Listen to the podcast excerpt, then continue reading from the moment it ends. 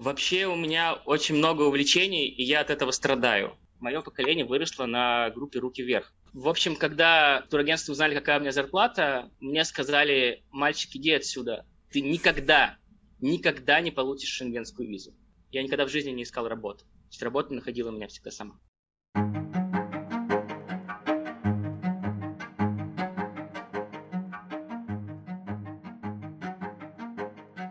Привет. Привет. Сегодня мы поговорили с Александром Владимировичем Глушковым, преподавателем источниковедения в Высшей школе экономики в Перми. Как мы убедились в ходе данного интервью, у Александра Владимировича очень много разных увлечений, которые очень тяжело уместить в насыщенный рабочий график. И мы очень рады, что он выделил время на разговор с нами. И этот разговор был очень интересный, и мы уверены, что при прослушивании данного эпизода вы наверняка найдете для себя что-то очень увлекательное. Да, приятного прослушивания. Александр Владимирович, здравствуйте.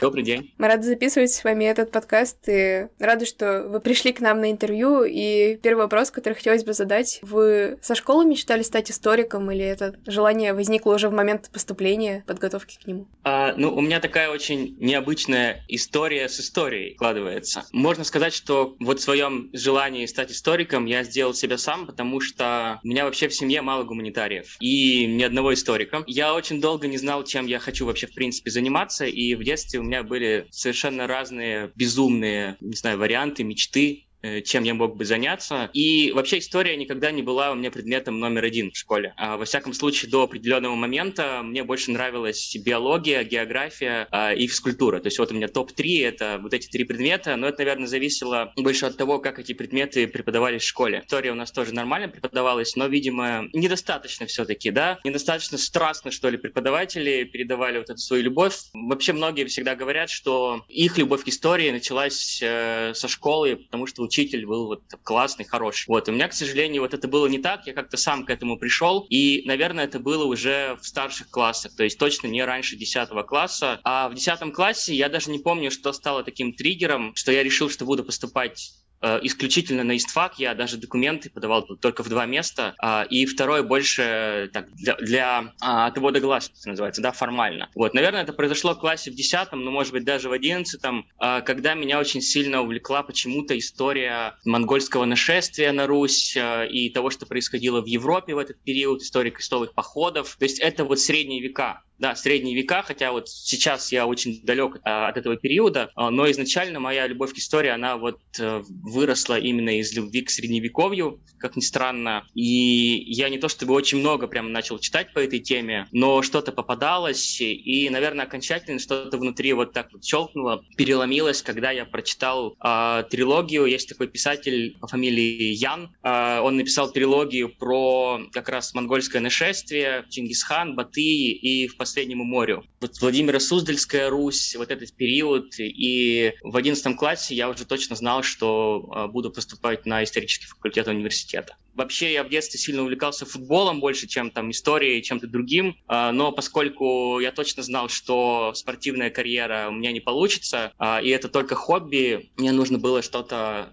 что-то найти, и вот оно само меня нашло в конце концов. Почему так получилось, что футбол стал исключительно хобби, а не каким-то возможным вариантом для профессии? А, ну, это, это связано исключительно с э, особенностями здоровья. Вот, я здесь не хотел вдаваться, вдаваться в подробности, но а, на любительском уровне мне удавалось играть, и, но я точно знал, что эм, дальше это не продвинется. Ну, в принципе, никогда я не задумывался об этом. А, это было чисто хобби, поэтому профессию профессию нужно было искать где-то где вовне. А это хобби продолжилось у вас на момент студенческой жизни или э, на момент э, в университета, дальнейшей учебы вы уже больше увлекались конкретно профессиональными задачами, то есть связанными с историей? Вообще у меня очень много увлечений, и я от этого страдаю. Я никогда не мог зациклиться на каких-то ну, там, на одной или на двух вещах. Меня очень много чего увлекает. Я как-то в, этом, в этих своих увлечениях хожу по кругу так, такими циклами. В один год это может быть э, там что-то одно, другое другое, да, то есть всегда остается любовь к чтению, например, да, какие-то базовые вещи, а остальное, оно вот бывает, что меняется. В принципе, да, футбол до сих пор является определенной частью моей жизни. Я в него уже давно не играю. Не получается заниматься одновременно много спортом, да, и заниматься наукой. Но, к сожалению, вот э, маховик времени из Гарри Поттера еще вот у меня в кармане не оказался, к сожалению, и поэтому я так, я, я, я, я так не могу. А, и, но вообще я больше болельщик, да, чем, чем игрок. И в детстве я и играл, и болел. А, нельзя сказать, что я очень глубоко сейчас в это погружен, потому что есть какие-то другие вещи, которые меня увлекают, и есть работа, которая, конечно, меня тоже увлекает, и она занимает значительную часть моей жизни, а в сутках, к сожалению, всего лишь 24 часа. А еще нужно какое-то время посвятить, посвятить сну, поэтому, поэтому не получается очень много. Говоря об увлечениях, вы помните, когда в вашей жизни появилась музыка? Ну, музыка вообще, наверное, больше в студенчестве, mm-hmm. да, а, хотя эта история еще со школьной скамьи тянется, а, безусловно, музыка играет очень большую роль в моей жизни, а, я не могу себе представить а, жизнь без музыки, и даже больше скажу, если бы мне, а, если бы меня поставили перед выбором, например, я искренне надеюсь, что никогда такого, конечно, не случится, но гипотетически, если представить, питаться без, например, без литературы, без художественной или без музыки, то я выберу музыку, а не литературу. Хотя, безусловно, там литературу я тоже очень люблю. Вот. Наверное, это все началось год 96-97, вот это было примерно так, когда в моей жизни появились э, две кассеты. Папа принес э, две кассеты, одна Beatles, а вторая Scorpions. Две совершенно разные группы, и так получилось, почему-то он принес именно Битлов и Scorpions.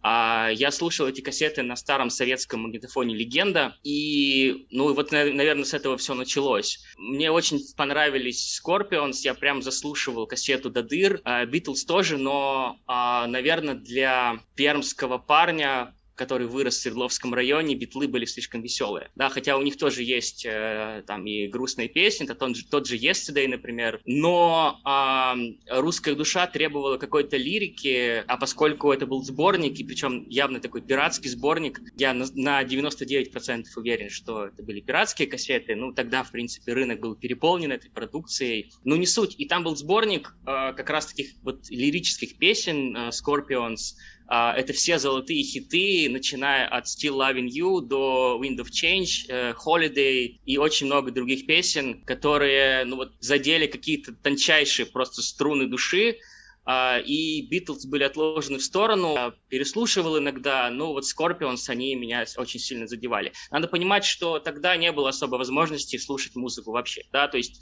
а, был телевизор дома, компьютера еще не было, а то, что показывают по телевизору, сейчас вот примерно тогда то же самое и показывали. Ну, те же самые лица, мало что поменялось, добавились какие-то только молодые исполнители, Поэтому это не то, что хотелось слушать. Дома были пластинки. А, но опять же, это была какая-то советская эстрада, которая, ну, почему-то мне не очень сильно нравилась. В основном это были какие-то сказки, литература. И был Высоцкий. Да, был Высоцкий, большая коллекция Высоцкого. Но Высоцкий для, для ребенка, мне было тогда, не знаю, лет 10 максимум, да, он, он, он не заходил. А в том плане, что это была очень сложная, а, даже не музыка, это скорее феномен, да, в русской культуре а, явление. Поэтому Высоцкого я слушал на том же проигрывателе, но гораздо-гораздо позднее, уже когда был и компьютер, и CD-диски. Единственное, что еще вот MP3-плеера не было, да, он тоже появился где-то а, в студенчестве уже, да, я заработал на свой первый MP3-плеер на археологических раскопках, оставшись после практики, работая наемником, да, по часов, с почасовой оплатой,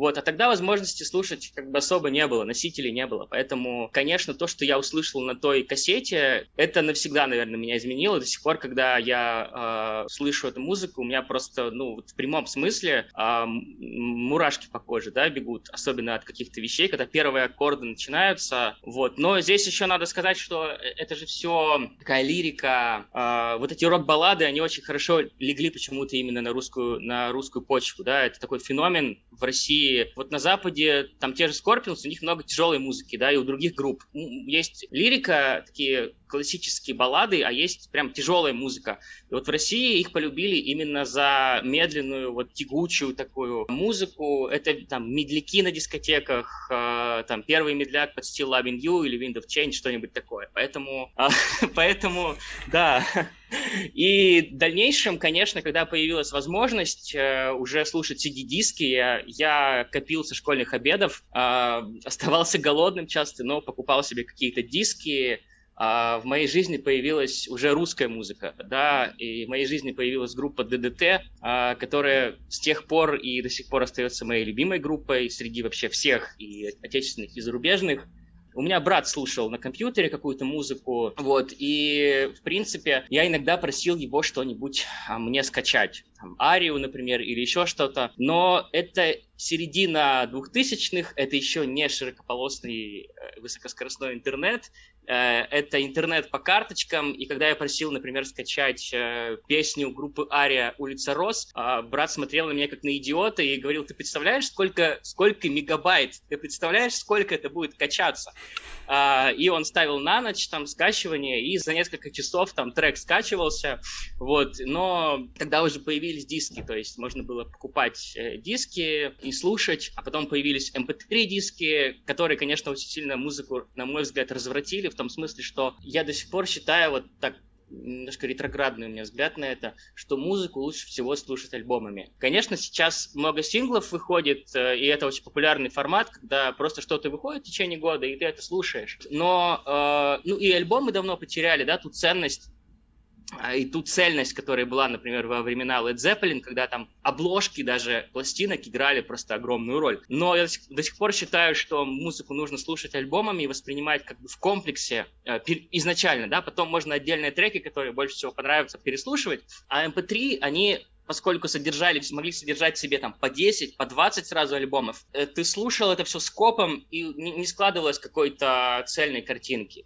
То, что закладывала группа, закладывал музыкант, тот смысл, мы часто его не слышим, когда слушаем просто все подряд. Ну, я вот сейчас тоже Яндекс музыку слушаю, да, там э, есть такая функция, включаешь там «Моя волна», да, и там все подряд идет. Вроде круто, э, и действительно под настроение все это и попадает очень часто – но вот все равно какие-то старые ощущения их вернуть невозможно. А если говорить о каких-то любимых жанрах, то это в первую очередь э, рок или есть еще какие-то дополнительные э, жанры, которые вам э, ну близки и которые можно выделить? Я вообще э, меломан в том смысле, что я не навешиваю ярлыки. И даже вот в рамках рока, безусловно, мой любимый жанр даже направление скорее это рок-музыка. Даже в рамках рок-музыки там огромное количество всяких ответвлений, направлений. Я, честно говоря, в этом даже не сильно разбираюсь. Вот. Ну, то есть музыку можно делить на плохую и на хорошую, да, но там не рок или не рок. Э, попадается что-то из попсы даже хорошее, да, э, абсолютно не стыдно в этом признаться зарубежной. Что греха таить? Мы выросли, мое поколение выросло на группе «Руки вверх» вообще, а на российской эстраде. И до сих пор, когда я слышу «Руки вверх», там, э, там «Чужие губы тебя ласкают» или что-нибудь такое, да, из, из 90-х, тоже немножко в душе что-то, какие-то струнки, не так Скорпионы, конечно, но тоже что-то задевает.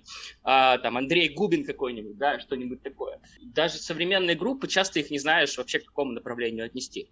Есть очень много хороших групп, которые я слушаю, и слушаешь, вроде это, ну, это не рок, да, но говорить сто процентов, что это попса. Есть такая группа э, современная, мега популярная Coldplay, например, да. По сути дела, это же попса, да, но э, у них есть какие-то роковые вещи, и ранние альбомы их отличаются. А, и вообще к какому направлению можно отнести ту или иную группу, это очень сложно. А, то есть это все очень сильно зависит от настроения, и это зависит, более того, от времени года. Есть какие-то сезонные альбомы, которые ты включаешь, я думаю, у всех так, а, определенные вещи ассоциируются прямо с определенным временем года. У меня вот, например, есть одна из моих любимых групп, Cranberries, замечательная солистка Долорес Ориордан, которая, к сожалению, уже ушла из жизни несколько лет назад. А, и почему-то вот я включаю их летом, например, да, Какие-то вещи я включаю только осенью, а в другое время года они просто не заходят, что называется. А, поэтому я могу слушать что-то потяжелее, а, ну, совсем heavy metal мне вот совсем не очень нравится, да, но что-то потяжелее могу слушать, а, что-то попроще, полегче. Замечательная группа Keen, например, да, там нет гитар, вот, что очень для такой для роковой музыки это большая редкость. Там фортепиано это ведущий инструмент, да, но тоже иногда, иногда хочется.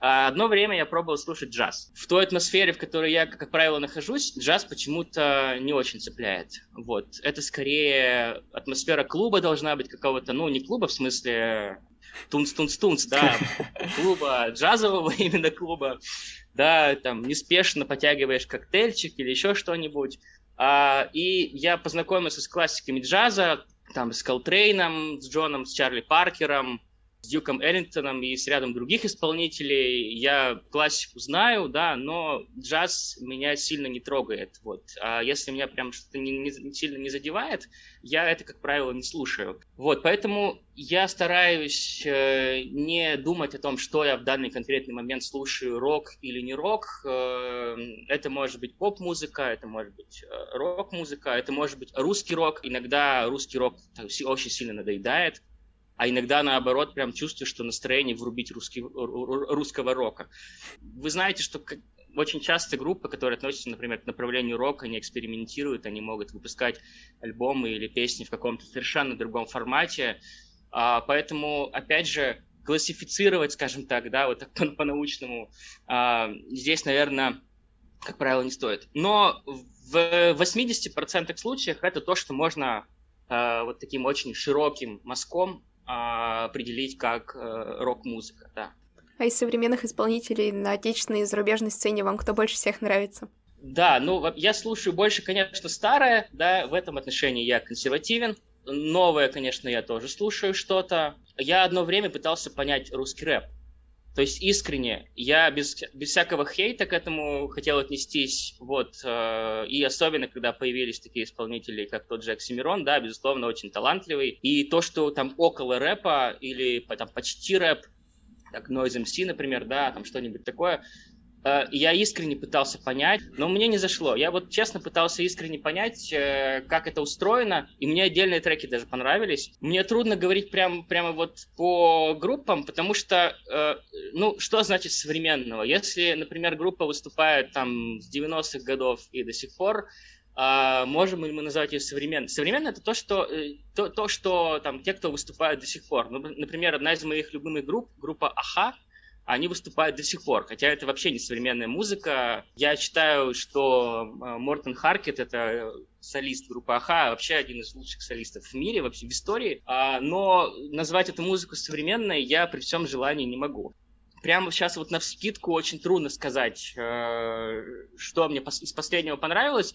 А, ну, буквально вот пару дней назад я слушал фоном музыку, и мне попалась э, песня, я посмотрел и мало популярная и малоизвестная исполнительница, может быть, я посоветую сейчас как раз ее послушать. А, ее зовут Дарья Виардо или Виардо, я сейчас не знаю даже, как правильно фамилию. А, это очень странная вещь, потому что это, с одной стороны, инди-рок, а с другой стороны, это такой православный рок, потому что девушка явно глубоко верующая. Мне очень понравилось, понравился один из альбомов. То есть мне периодически что-то попадается, я слушаю, а, иногда целенаправленно слушаю, чего ж там греха таить. Э, мы все целенаправленно, чтобы быть в трендах, да, смотрим какие-то сериалы, фильмы и слушаем какую-то музыку. Ну вот из того, что э, на зарубежной сцене уже названные мой, мной там Coldplay, а, я не знаю, Red Hot Chili Peppers, насколько это современная группа. Они играют, выпускают альбомы, значит, группа современная. А, и так далее, и так далее. То есть здесь можно много перечислять. Вот. Да и русский рок еще, в принципе, э, он, конечно, с одной стороны, как пел Борис Гребенщиков, он мертв, да, э, русский, русский рок мертв, а я еще нет, но с другой стороны, люди-то выпускают альбомы, и даже те, кто был там безумно популярен в 90-е, там группа Сплин, например, да, они до сих пор что-то пишут. Ну, Земфира в этом году выпустила, по-моему, даже два альбома. Один мини-альбом и один полноценный альбом. Я, кстати, иногда слушаю «Монеточку». Мне, мне нравится Лиза, Uh, и то, что она делает, uh, я считаю, что это сделано талантливо, uh, и это очень цепляет. Это очень, с одной стороны, так по-современному, а с другой стороны, вот музыка сделана очень профессионально. Видно, что над этим прям сильно работали, как над проектом, да, не просто взял гитару и что-то спел, а прямо это целый, целый проект. Вот, эм, да, мне нравится монеточка. Я не знаю, можно ли это расценивать как серьезное. Издательство русского рока. Да, то есть какие-то имена всплывают, э, что-то где-то, да, там Юрий Шевчук, мой любимый, до сих пор вот в этом году они выпустили новый альбом который уже закидали фанаты за то, что это совсем не то, это другое. Ну, в общем-то, на протяжении последних, наверное, лет 20 а, что бы они ни выпускали, а, все, комментарии абсолютно такие же, да. Вот. А мне понравилось. Очень хороший, качественный альбом. Мне по настроению вообще заходит практически все. Я могу слушать группу Мельница, старые альбомы, мне очень нравятся. Первые, наверное, 3-4. А, к сожалению, то, что делает Мельница последние несколько лет, мне не очень нравится, но это уже мои, мои проблемы, как ваши ожидания, ваши проблемы, да. А, то есть я могу слушать э, сначала мельницу или, я не знаю, кино, а в следующую секунду я, там, не знаю, группу Kiss или, э, или Guns N' Roses. Слушайте, а если вот говорить о струнах души, вы сами играете на каком-нибудь музыкальном инструменте? Вообще, мое, мое знакомство с музыкальными инструментами началось, опять же, э, в школе, причем не в старших классах, а где-то вот в средней школе, когда родители пытались а, научить меня играть на фортепиано. Ну как пытались? То есть э, я занимался у э, преподавателя, я не ходил в музыкальную школу, э, преподаватель приходила ко мне на дом, но когда это делается насильно, это часто вызывает какое-то отторжение, и я, честно говоря, очень сильно страдал. Я очень благодарен, благодарен за этот опыт, который продлился, наверное, меньше года. А, но я выучил нотную грамоту, я научился играть какие-то элементарные вещи. А, и, наверное, это очень много мне дало с точки зрения понимания музыки в том числе.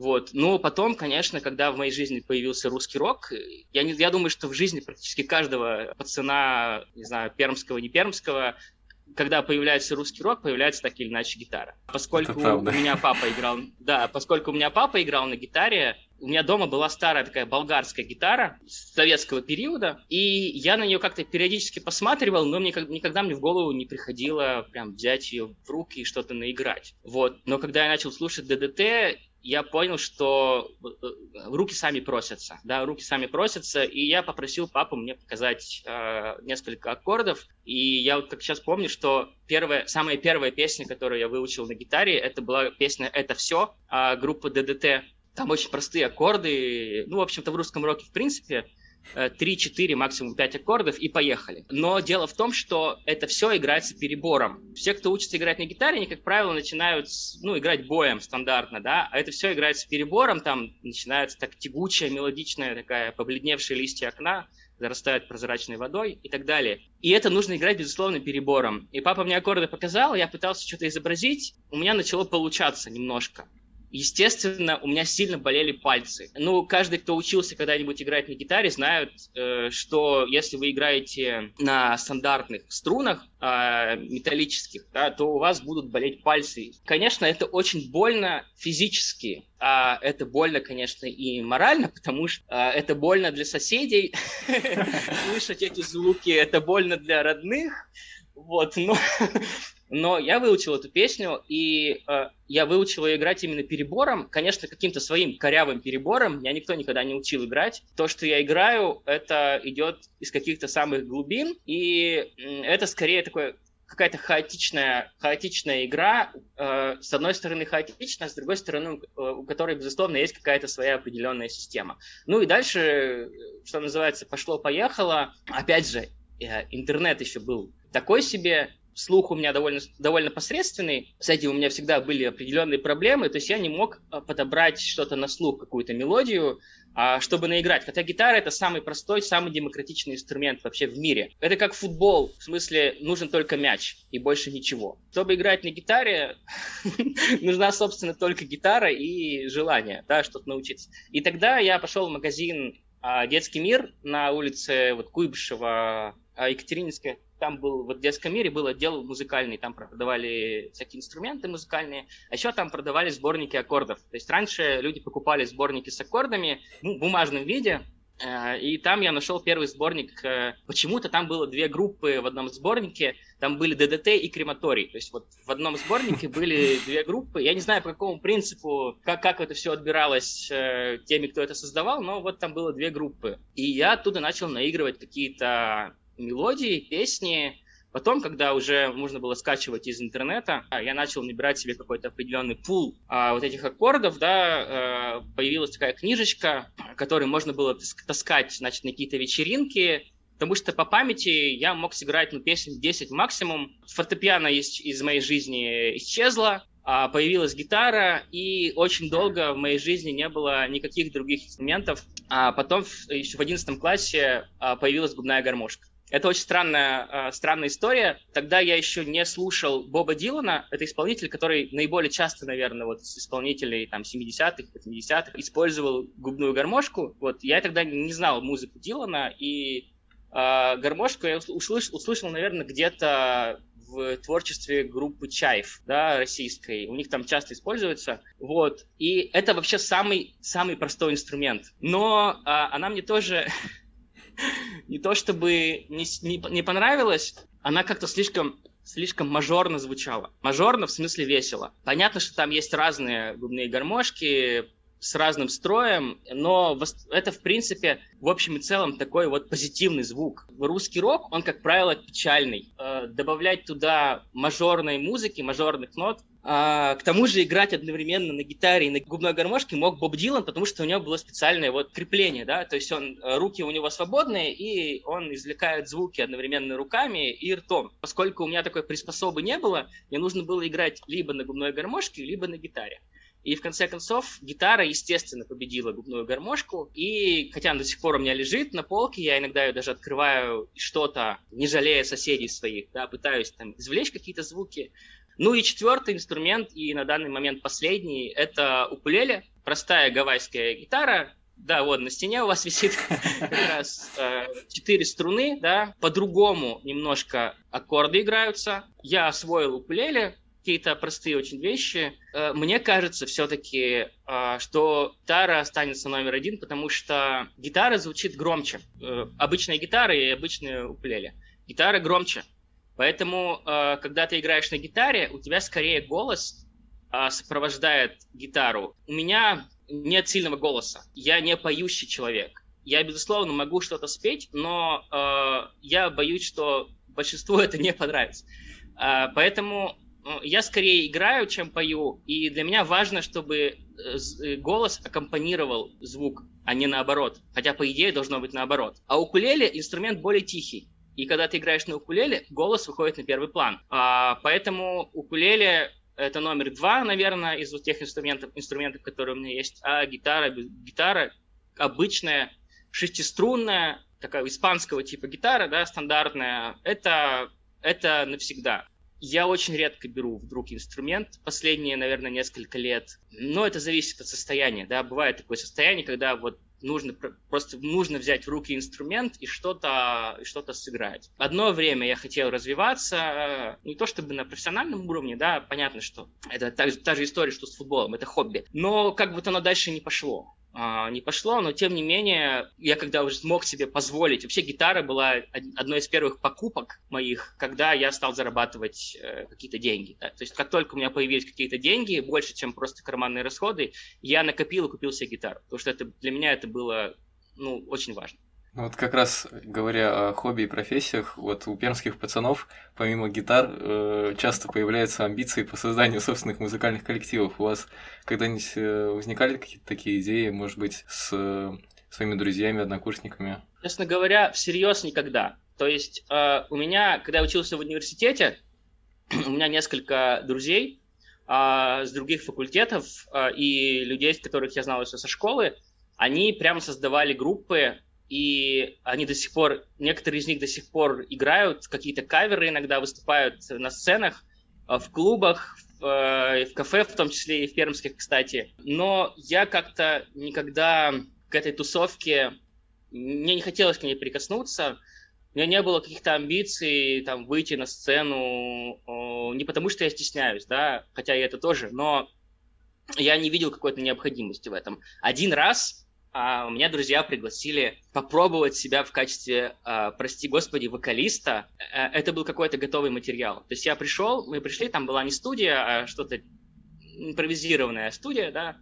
А, мне дали текст, включили минусовку и сказали, э, чувак, пой. Ну, я эти песни слушал, вот, но с музыкой есть одна очень важная вещь. Ты не можешь спеть то, э, что тебе не нравится, что тебе не близко. Даже с посредственным э, вокалом можно от души и вложившись, выложившись полностью, неплохо спеть какую-то вещь, если она прямо играет, опять же, возвращаясь к этой вот метафоре, несколько такой вот пошлой, да, а, э, которая как клише вступает, но она играет на струнах. Если она не играет на струнах твоей души, то ты не можешь это спеть. И эти песни, очевидно, были написаны под другого человека. И я это спел э, пару раз, и мне сказали, окей, все, ты молодец, но Мы вам Кстати, перезвоним. Группа, так, так, так и не... Да, серии. Мы вам обязательно, обязательно перезвоним. Но это были мои друзья, то есть э, они мне без обиняков сказали, что, в принципе, это, это, конечно,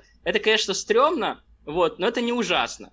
Но э, я сам знаю, что это не мое. То есть у меня никогда не было таких амбиций, а скорее там сыграть что-то с друзьями на квартирнике, подпеть кому-нибудь, подыграть или самому сыграть только исключительно вот на таком уровне, а не на уровне там выйти на сцену и что-то сбацать, чтобы прямо раскачать этот клуб. Такого никогда не было, и, и слава богу, на самом деле, да, потому что э, в конце концов у каждого есть свое предназначение, и очевидно, что э, я на этот свет появился не для того, чтобы выступать э, на сцене и петь там что-то. Я, в принципе, выступаю на сцене, но я, я имею в виду преподавание, но это другой жанр немножечко. Ну да. Да, если как раз говорить о разных родах занятий, а как в вашей жизни появилась журналистика? О, это, это очередная, очередная длинная история. А, журналистика появилась в моей жизни а, в студенческие годы, а, когда я устроился на работу. А, опять же, это произошло благодаря а, моему хорошему другу школьному Даниле, а, который, кстати, меня тогда вот в эту группу-то и привел. Он работал в одном из пермских изданий, и после первого курса или после второго, я честно уже не помню, я узнал, что он работает в этой редакции, и попросил его а, спросить, не возьмут ли они а, еще одного человека, ну, не на постоянное, конечно, место, а, но хотя бы подработать, получить какой-то опыт. Так в моей жизни появилась газета «Бизнес-класс», к которой я потом вернулся э, уже в качестве э, редактора сайта, работал одно время. Э, и большую роль, конечно, сыграл э, Вадим Сковородин, который до сих пор главный редактор «Бизнес-класса». Я начал писать статьи, но это, конечно, была не та журналистика, о которой многие мечтают. Да? То есть это деловое издание, а, которая специализируется и специализировалась на новостях про экономику, про политику и так далее. Поэтому я утром в первой половине дня я был на парах, учился. После пар я приходил в редакцию, писал какие-то э, заметки, общался с людьми, звонил. И ну, это были заметки из серии э, «В России запретили прибалтийские сыры». А как на это отреагировали пермские сети? То есть нужно было звонить э, там, руководителям пермских э, продуктовых сетей и спрашивать их, как они относятся к тому, что в их магазине не будет эстонского сыра. Так в моей жизни появилась журналистика. Очень скоро она исчезла, том, ну, потому что э, появилась, начала появляться уже наука постепенно, э, и учеба вообще вышла на первый план, когда я учился на третьем курсе, э, на третьем-четвертом курсе, да.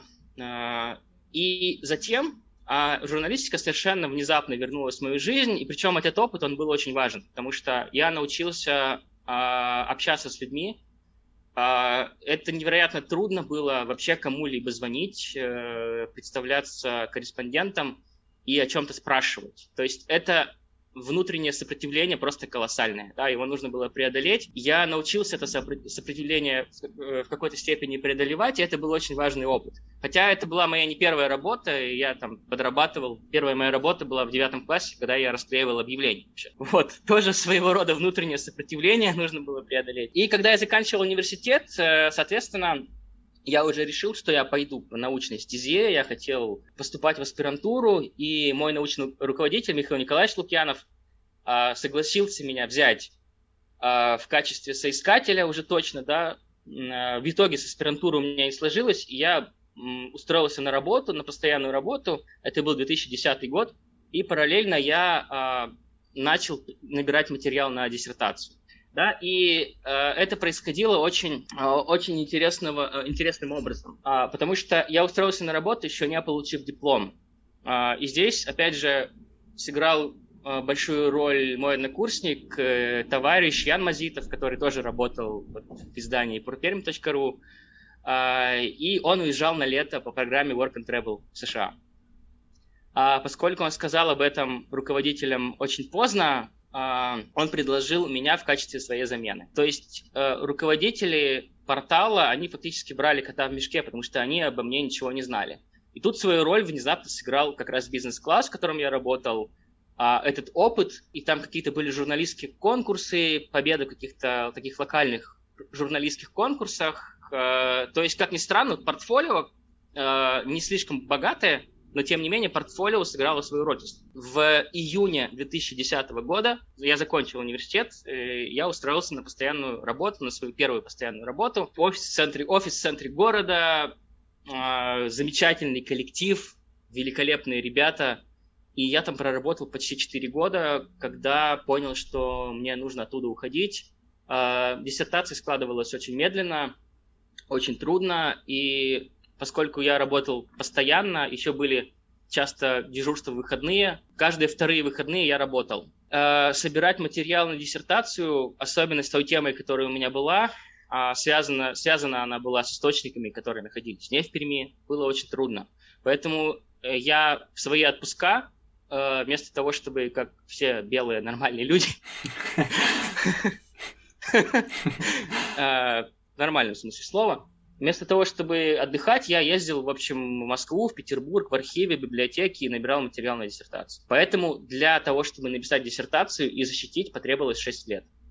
То есть с 2010 по 2016 я медленно набирал материал, писал, а, публиковал какие-то статьи, но в основном я занимался журналистской работой. С небольшим перерывом, когда меня пригласили как раз э, в высшую школу экономики, это был 2014 год, а, я первый раз попал в вышку. А, я вел историю для неисториков. Это был колоссальный опыт, еще один колоссальный опыт. Вообще каждая работа, каждая новая работа — это а, как будто бы ты получаешь заново какое-то образование.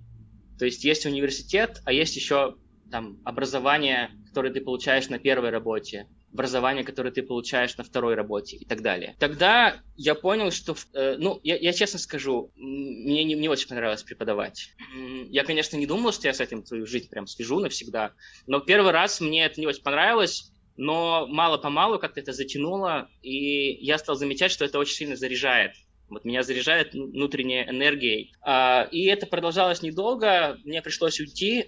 Э, спустя, ну, фактически я отработал учебный год, а, и как раз я вернулся в бизнес-класс. А, то самое место, которое было первым местом работы в студенчестве. А, я вернулся к редактору к своему, а, который, в принципе, меня тоже многому научил тогда еще в студенчестве. Я начал работать там тоже постоянно, пока, наконец, вы спрашивали про журналистику, но я, в принципе, уже немножко до другого этапа своей жизни дошел. Пока я в 2017 году, точнее, в самом конце 2016 года, в начале 2017 не попал в архив. Вот, вот как, как если раз, интересно, э, может быть, тоже ее расскажу. да. Прежде чем, э, прежде чем начинать разговор об архиве, хотелось да. бы вас спросить по поводу того, есть ли у вас какой-то э, журналистский материал, которым вы именно гордитесь, или ну, работу над которым по-особенному ярко помните? Я вообще очень скептически отношусь к собственным текстам. Я очень не люблю перечитывать собственные тексты. Я, мне когда иногда, иногда что-нибудь говорят, вот я прочитал твой текст, э, это круто. Я обычно делаю примерно так, вот, да бросьте, да бросьте. То есть я не люблю перечитывать собственные тексты, мне не нравится, я вообще такой вот перфекционист, а, я не могу назвать прям какой-то вот супер материал, а, но я могу назвать цикл тем, над которыми я работал, и которые меня очень сильно увлекали. Сначала я работал новостником, то есть я делал новости. А, и, в принципе, моя работа была заточена именно под новости. Я приходил на работу примерно в 8 утра и сразу начинал выкатывать а, новости, которые произошли за ночь. Это МВД, а, это МЧС и так далее. То есть в основном это криминальные сводки. Дальше начиналось что-то уже другое. Я был новостником, пока меня это не, не достало да, окончательно. Тогда я попросил перевести меня на какую-то другую должность. А, меня перевели на должность а, редактора раздела общества. И я начал а, копать темы, связанные с общественной повесткой. А, именно с общественной, а не с общественно-политической. И я вникал в тему городских свалок, я вникал в тему переработки мусора. И одна из тем, которая меня вот тогда очень сильно зацепила, и к которой я не хотел бы возвращаться, потому что она связана это бесконечная тема, ее невозможно, а, невозможно завершить. Это тема бездомных э, собак. И, наверное, самый запоминающийся репортаж был, это когда я э, целый рабочий день ездил с бригадой, э, муниципальной бригадой по отлову бродячих собак по Перми, причем по самым каким-то жутким районам. Ну, не хочу никого обидеть, сейчас назову, а вы скажете, а я там живу, например, да? А я тоже на окраине живу, если что. И я работал с э, вот этой бригадой. А это, конечно, ужасно, потому что они отлавливают собак, усыпляя их определенными такими уколами, да, то есть у меня была задача показать максимально объективно, как работают ловцы, то есть как работает вот эта муниципальная служба. Не кого-то там а, очернить или наоборот а, выгородить, а просто показать объективно, как они работают. Я думаю, что сейчас э, этот материал был бы уже невозможен, просто трудно было бы договориться, чтобы э, какого-то, извините, левого человека взяли бы, и он катался бы целый день э, на разбитой буханке показывая как бы, всю неприглядную сторону этого процесса. То есть потом, после отлова, мы приехали в муниципальный приют, я делал серию репортажей из приютов для собак, и это тема, которая вызывала максимальное количество э, хейта, или как тогда говорили, это самый, самый лучший холивар, это вот холивар на тему бездомных собак и так далее. Да, то есть вот, вот это. Не то, чтобы мне это наскучило, но это такие темы, которые с одной стороны, ты обретаешь какие-то, а, обрастаешь контактами, а с другой стороны, многие люди начинают тебя ненавидеть, потому что они считают, что ты должен обязательно либо встать на сторону зоозащитников, либо наоборот встать на сторону администрации и говорить, что а, вот мы работаем, а вы только, только в интернете комментарии пишете. То есть было на самом деле много а, таких вот репортажей, которые были связаны с жизнью города. Мне невероятно до сих пор вот нравится темы, связанные именно с э, жизнью города. То есть это общество, это и общество, и конкретные городские проблемы. А одно время э, я делал интервью с рок-музыкантами, кстати говоря, и мне довелось пообщаться с несколькими людьми. У меня есть фотография с Ильей Лагутенко э, из группы «Мумий Тролль». Я брал интервью у Эдмунда Шклярского, это лидер группы «Пикник», э, тоже, кстати, одно из моих любимых из русских групп. Э, мы пили чай с Вакарчуком из «Океана Эльзы», когда еще «Океан Эльзы» мог приехать в Россию и дать концерт в России. К сожалению, сейчас это невозможно по вполне понятным причинам. Мне, да, мне всегда нравилось брать интервью. Я не знаю почему, это вот один из моих, наверное, любимых жанров. Вообще моя карьера журналиста началась с того, что а, меня отправили а, вместе с цирком Дюсалей а, в Казань были гастроли цирка Дюсалея в Казань, и шла речь о том, что они могут дойти до Перми. И на чартере нас возили, я при, при, приехал в Казань на поезде, нас на чартере возили в Петербург, то есть мы в один день слетали в Петербург, посмотрели выступление Дюсалей в Петербурге и вернулись в Казань. Чартером удивительная, конечно, история. А, и в журналистике, вот в моей карьере, пусть и довольно недолгой в журналистике, было таких историй удивительных довольно много. А как вы считаете, сегодня именно с точки зрения отношений общества и государства безопаснее заниматься журналистикой или историей в России?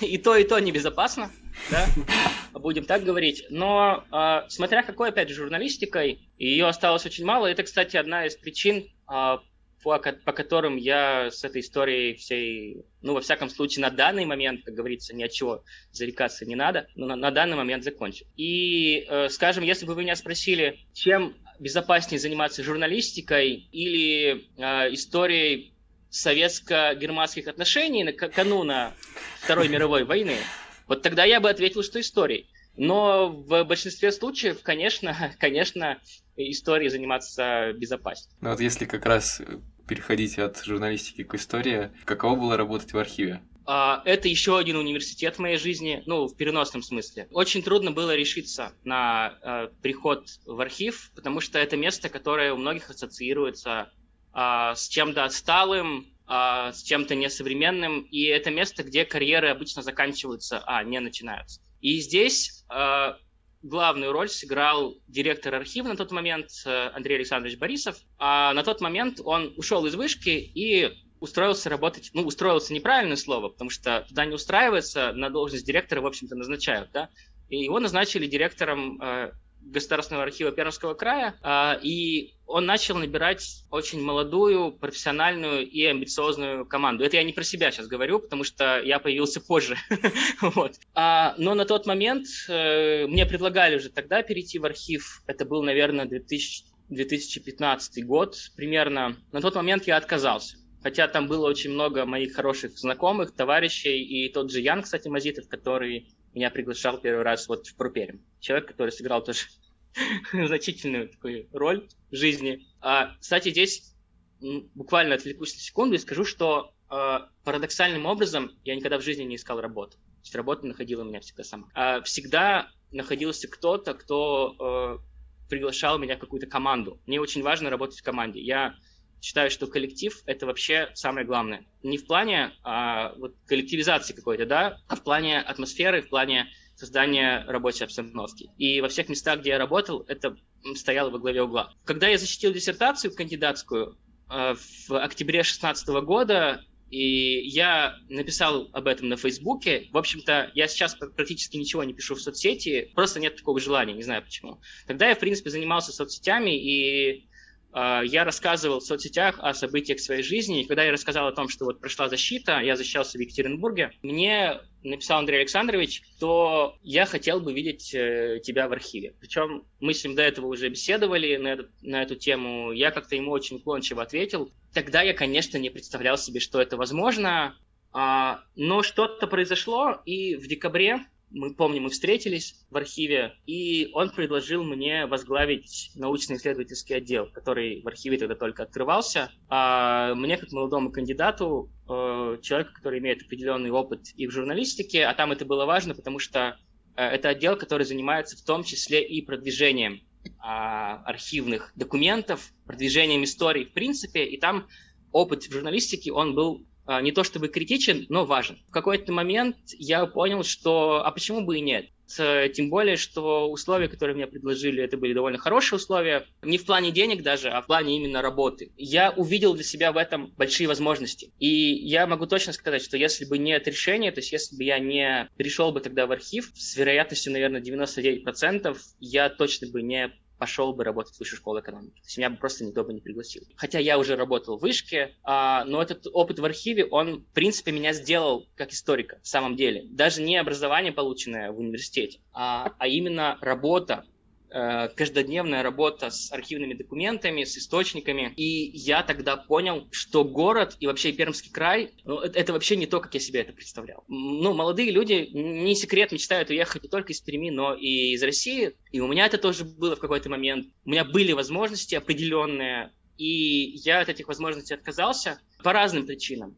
Но одна из причин была в том, что я, когда начал, начал работать в архиве, я вообще по-другому начал смотреть на, окружающий, на окружающую меня действительность. Узнавать каждый день что-то новое о месте, в котором ты живешь, об истории этого места. У нас, к сожалению, к моему огромному сожалению, у нас локальной историей э, локальной историей не занимаются. Я имею в виду, что ни в школе, ни в университете, даже на истфаке очень мало внимания уделяют и истории Урала, например, да, я уже не говорю там про историю конкретных, конкретных населенных пунктов. Я считаю, что это очень важно, потому что патриотизм в хорошем, нормальном смысле слова, да, не, вис, он именно с этого и начинается. С сознания того, а, по каким улицам ты ходишь, мимо каких домов проходишь, а, что это из себя представляет и так далее.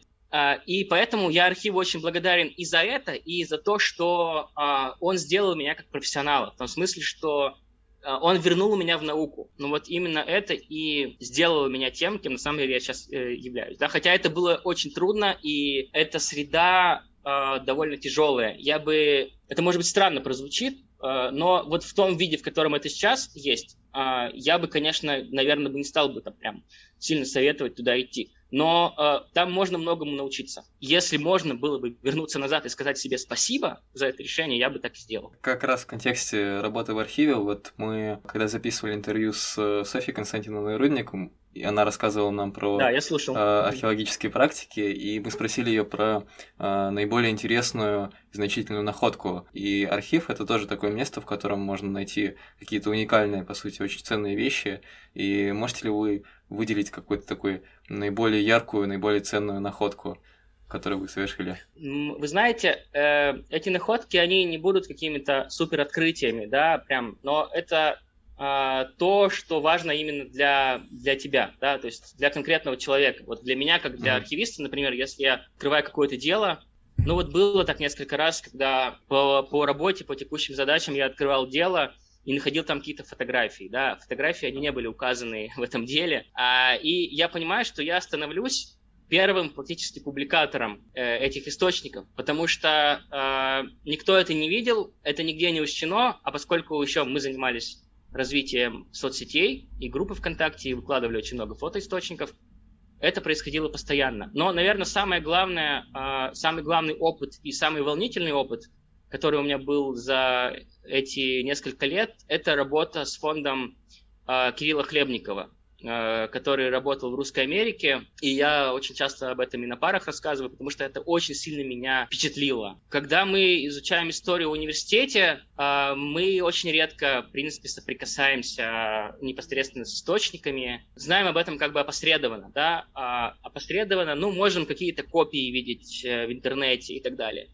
Но когда я начал работать с делами 19 века, первой половины 19 века, и читать письма того времени а, про знаменитых русских а, мореплавателей, и вообще как это как происходило освоение Русской Америки, не на примере каких-то, я не знаю, монографий, например, да, а именно источников, которые хранятся вот в Мотовилихе, в Пермском архиве, мне казалось это потрясающим. Э, наверное, вот опыт работы с этими документами был наиболее ценным для меня. И, как вы правильно заметили, работая в архиве, э, очень трудно, как бы, во-первых, не увлечься этим процессом, а во-вторых, не открывать что-то новое. Но, опять же, естественно, э, многие не, неправильно представляют себе работу в архиве, и она не состоит из того, что ты с утра до ночи сидишь и листаешь архивные документы. В большинстве случаев ты сидишь и пишешь отчеты, готовишь служебные записки, ну, если ты там начальник, и занимаешься бумажной в основном работой. Да? Это не то, что весь день сидишь и прям пытаешься какие-то сделать открытия. А что вас по результатам этой работы все-таки привело к тому, что вы вернулись в преподавательскую деятельность? А, я бы сказал, что меня даже не что привело, а меня привели, привели конкретные люди. Безусловно, это и Динара Мировна Гагарина, которая пригласила меня окончательно работать в Высшей школе экономики, и еще э, Екатерина Николаевна Шестакова, которая сейчас руководит магистратурой экономики впечатлений. А, тогда она работала на нашей же кафедре, и, в принципе, Екатерина Николаевна и была тем человеком, который вернул меня вот в вышку, позвав э, преподавать, преподавать источниковедение. Да? Я тогда впервые ощутил, что я действительно могу что-то рассказать э, и что-то дать. То есть, когда я первый раз пришел в вышку в 2014 году, у меня не было такого ощущения. У меня не было ощущения, что я могу этим ребятам что-то дать. Хотя я и, и тогда, и до сих пор я готовлюсь к парам, я очень старательно, скрупулезно готовлюсь, и, в принципе, но тогда я, в принципе, наверное, больше брал эмоциями, чем какими-то знаниями. Сейчас знаний немножко прибавилось. Поэтому все, все происходит ровно в тот момент, когда это должно произойти. Вот такой вот фатализм, что ли. Э, но я считаю, что все происходит в нашей жизни очень вовремя. Да, если говорить о научной работе в университете, часто она предусматривает в том числе такое явление, как академический туризм. А вы часто путешествуете по работе? По работе я вообще практически не путешествую, но здесь, опять же, а что считать э, путешествием по работе? Путешествие, наверное, это еще одно хобби, которое глубочайший след оставило и оставляет слава богу, продолжает оставлять в моей жизни, хотя последние два года я очень мало ездил, и из-за ковида в том числе, и прежде всего из-за ковида, а путешествие играет особую роль в моей жизни. Я очень долго мечтал побывать в Европе, но у меня не было такой возможности. А, в студенческие годы я прям мечтал выехать в Европу, а, как это происходит в, во всем известных там американских комедиях. Поэтому в первый раз я за границей, и вообще в какой-либо поездке побывал э, в 2011 году. Если не брать в расчет э, археологическую практику, которую я проходил после второго курса в Крыму, который тогда официально являлся частью Украины, а если не брать э, то, что я в детстве был в Казахстане, ну, Абхазию можно не считать, да, вот если оставить за скобками эти страны, скажем так, постсоветские, да, то э, мое первое вообще путешествие заграничное произошло в 2011 году. Я копил год на эту поездку. А это был Рим. Я безумно мечтал побывать именно в Риме, именно в Италии, а, не где-нибудь. У меня была довольно маленькая зарплата. Я когда пришел вот в редакцию первый раз, а, ну, сейчас она совсем смешной кажется, но тогда это были все-таки немножко инфляции, да, все 12,5 тысяч я получал, э, потом 15, ну, в общем, как бы она немножко росла, но все равно а, мне приходилось откладывать деньги на поездку, и я копил год на то, чтобы поехать в Рим. Когда я наконец-то накопил деньги, э, я, в общем, понял, что нужно все это делать самостоятельно. Мне нужно было, собственно, сделать только визу. Я пришел в турагентство, а там была такая опция сделать визу, то есть вне зависимости от тура. В общем, когда турагентство узнали, какая у меня зарплата, мне сказали, мальчик, иди отсюда. Ты никогда, никогда не получишь шенгенскую визу. Я очень сильно расстроился и спустя какое-то время сделал визу самостоятельно. То есть мне дали визу, я тогда путешествовал со своей девушкой, ныне моей супругой, и нам дали визу на период поездки. Но, тем не менее, 10 а, дней в Риме – это, конечно, для человека, который мечтал побывать в Европе и увлекался историей, это был колоссальный опыт, который вообще все перевернул. А, в Риме была шикарная погода, вот я вернулся в осеннюю Пермь и прям очень сильно задепрессовал. И с тех пор, в общем, я понял, что путешествие – это то, что наполняет меня энергией, как ничто другое. Я не могу сказать, что я там супер много стран объездил, я скорее а, за такой осознанный туризм. То есть я люблю возвращаться в какие-то места и изучать их еще более глубоко, чем ездить в какие-то новые места. Э, по три раза я был в Италии и в Греции, а в остальных странах по одному разу только. Я туризм воспринимаю, э, с одной стороны, как, э, как отдых, а с другой стороны, как тоже часть самообразования. Самообразование, которое непрерывно должно присутствовать, я считаю, в каждой жизни. А вот помимо Италии и Греции, какие страны у вас удалось посетить? Я думаю, по, по набору стран станет понятно примерно, что я люблю море и горы. Э, это Черногория, это Кипр. Ну, Грецию тоже можно дифференцировать, потому, потому что я был в континентальной Греции, я был на Халкидиках и на Корфу. Кроме этого, в Европе это Чехия, Амстердам и Париж можно не считать, я там был э, сутки, да, э, Париж, кстати, меня немножко разочаровал, но это отдельная история. Что, что еще, где еще я был? Ну, Турция, естественно. Кстати, я считаю, что Турция, э, кроме шуток, одна из лучших стран для самостоятельного туризма в России. Ну, в смысле, в смысле для человека из России. Uh, не для all-inclusive именно, а для самостоятельного туризма это потрясающая, абсолютно уникальная страна. И, к сожалению, то представление, которое есть о Турции у большинства россиян, оно вообще не соответствует тому, а, что эта страна из себя представляет на самом деле. Вот. Ну, а так, это э, Бельгия еще. Одна из самых интересных поездок случилась именно в Бельгию. Это было очень спонтанно из серии «Куда бы купить билеты?» Билеты, есть билеты, недорогие билеты в Брюссель, есть шенгенская виза. Что ты знаешь о Бельгии? Ну, пиво, шоколад, а, что вафли, еще там? Вафли. Что, да, вафли, вафли а, и так далее. А, ну окей, полетели в Бельгию. Одна из самых увлекательных поездок в жизни случилась. А, ну то есть вот, это около 10 стран, а, и я не гонюсь за количеством, я скорее вернусь уже туда, где я был, чтобы посмотреть то, что я не досмотрел в прошлый раз, чем поеду куда-то в другое место. Хотя, безусловно, я знаю, я знаю, что надо, конечно, и новые места тоже открывать, это очень полезно. я считаю, что ну, очень важно путешествовать по России, и я, я счастлив, что э, такие поездки в моей жизни тоже начали постепенно случаться. В прошлом году я ездил на Кавказ, и я мечтаю в следующем году вернуться туда. Я считаю, что по мере возможности, если хотя бы не за границу, то по России. Если по России далеко не получается, то хотя бы какие-то близкие города, э, Казань, Екатеринбург, Нижний Новгород и так далее, но нужно все-таки себя вытаскивать. Я человек очень домашний, мне очень трудно вообще э, куда-либо себя вытащить. Я чувствую, что иногда прямо это надо делать. А какую новую страну вы хотели бы посетить э, при первой же возможности следующей? Ой, очень хороший вопрос. Я, честно говоря, даже не задумывался. Я планировал поездку в Нидерланды. Ну, она не то чтобы новая, я был в Амстердаме, но все-таки Амстердам это еще не все Нидерланды. У меня там есть знакомый, сейчас появился тоже, который работает в архиве. Мы с ним познакомились на этой почве, он был в Перми.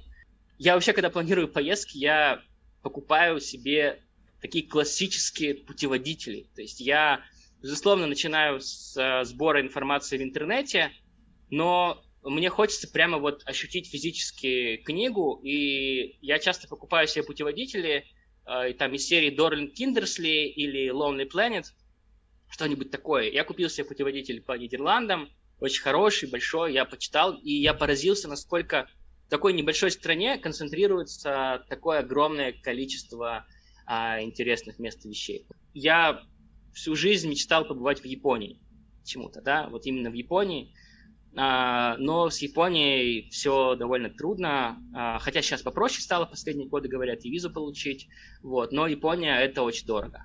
Это очень дорого, но я надеюсь, что когда-нибудь все-таки меня это не остановит. У вас в соцсетях часто можно наблюдать настольные игры. Как давно с вами это увлечение? О, да, это болезнь со мной примерно года, наверное, полтора-два.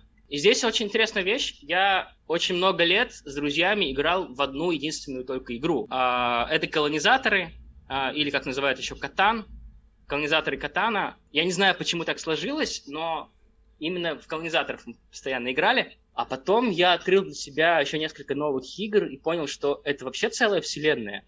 И оказывается, что э, там не только жанры, там поджанры есть, и каждый год выходит несколько десятков каких-то новых игр, и, ну, понятно, что все не, пере, не переиграть, это как вот все не переслушать и все не перечитать, и, и все фильмы не пересмотреть. Но, тем не менее, а, я понял, что мне прям хочется как минимум раз в неделю собираться и вот прям играть на столке. Да, это такой вот своего рода ритуал. Великолепно. Мне повезло что нашлась компания, и не просто нашлась компания, а это друзья, которые там, со школьной скамьи в том числе. И мне повезло, что моя супруга, в общем-то, не то чтобы сильно разделяет это увлечение, но как, как минимум а, она поддерживает это и тоже участвует в этих э, наших посиделках. То есть это очень важно, это очень критично, это критично важно, потому что если бы я куда-то уходил там э, каждую неделю, условно говоря, играть, ну это, ну сами понимаете.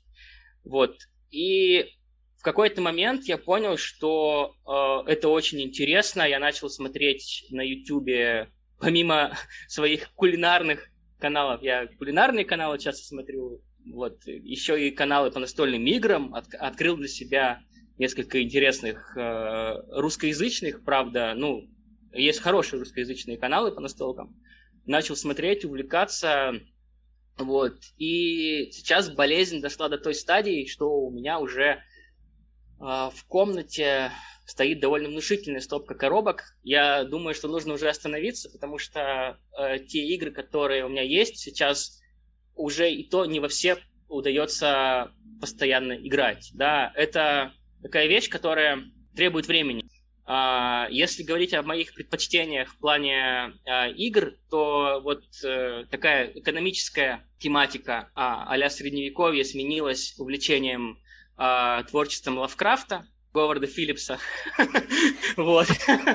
Так случайно получилось. Ну, я о Лавкрафте давно знал, слышал, э, но никогда не читал.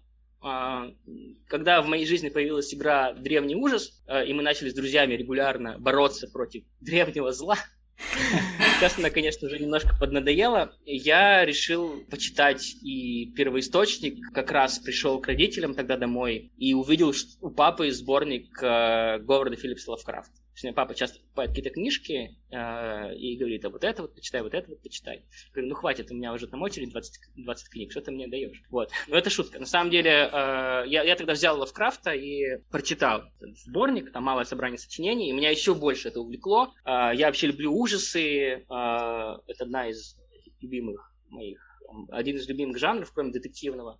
Вот. И Потом я начал открывать для себя еще какие-то игры, еще какие-то игры. В общем, так мало-помалу настолки, они, в общем, занимают определенную теперь нишу тоже в моей жизни. И опять мы с вами возвращаемся к, к, к сожалению, о том, что в сутках всего 24 часа, и все так интересно, и все хочется попробовать. В общем, большая проблема, конечно, для человека увлекающегося. А, жизнь дает массу возможностей, а, которые не все удается реализовать, к сожалению.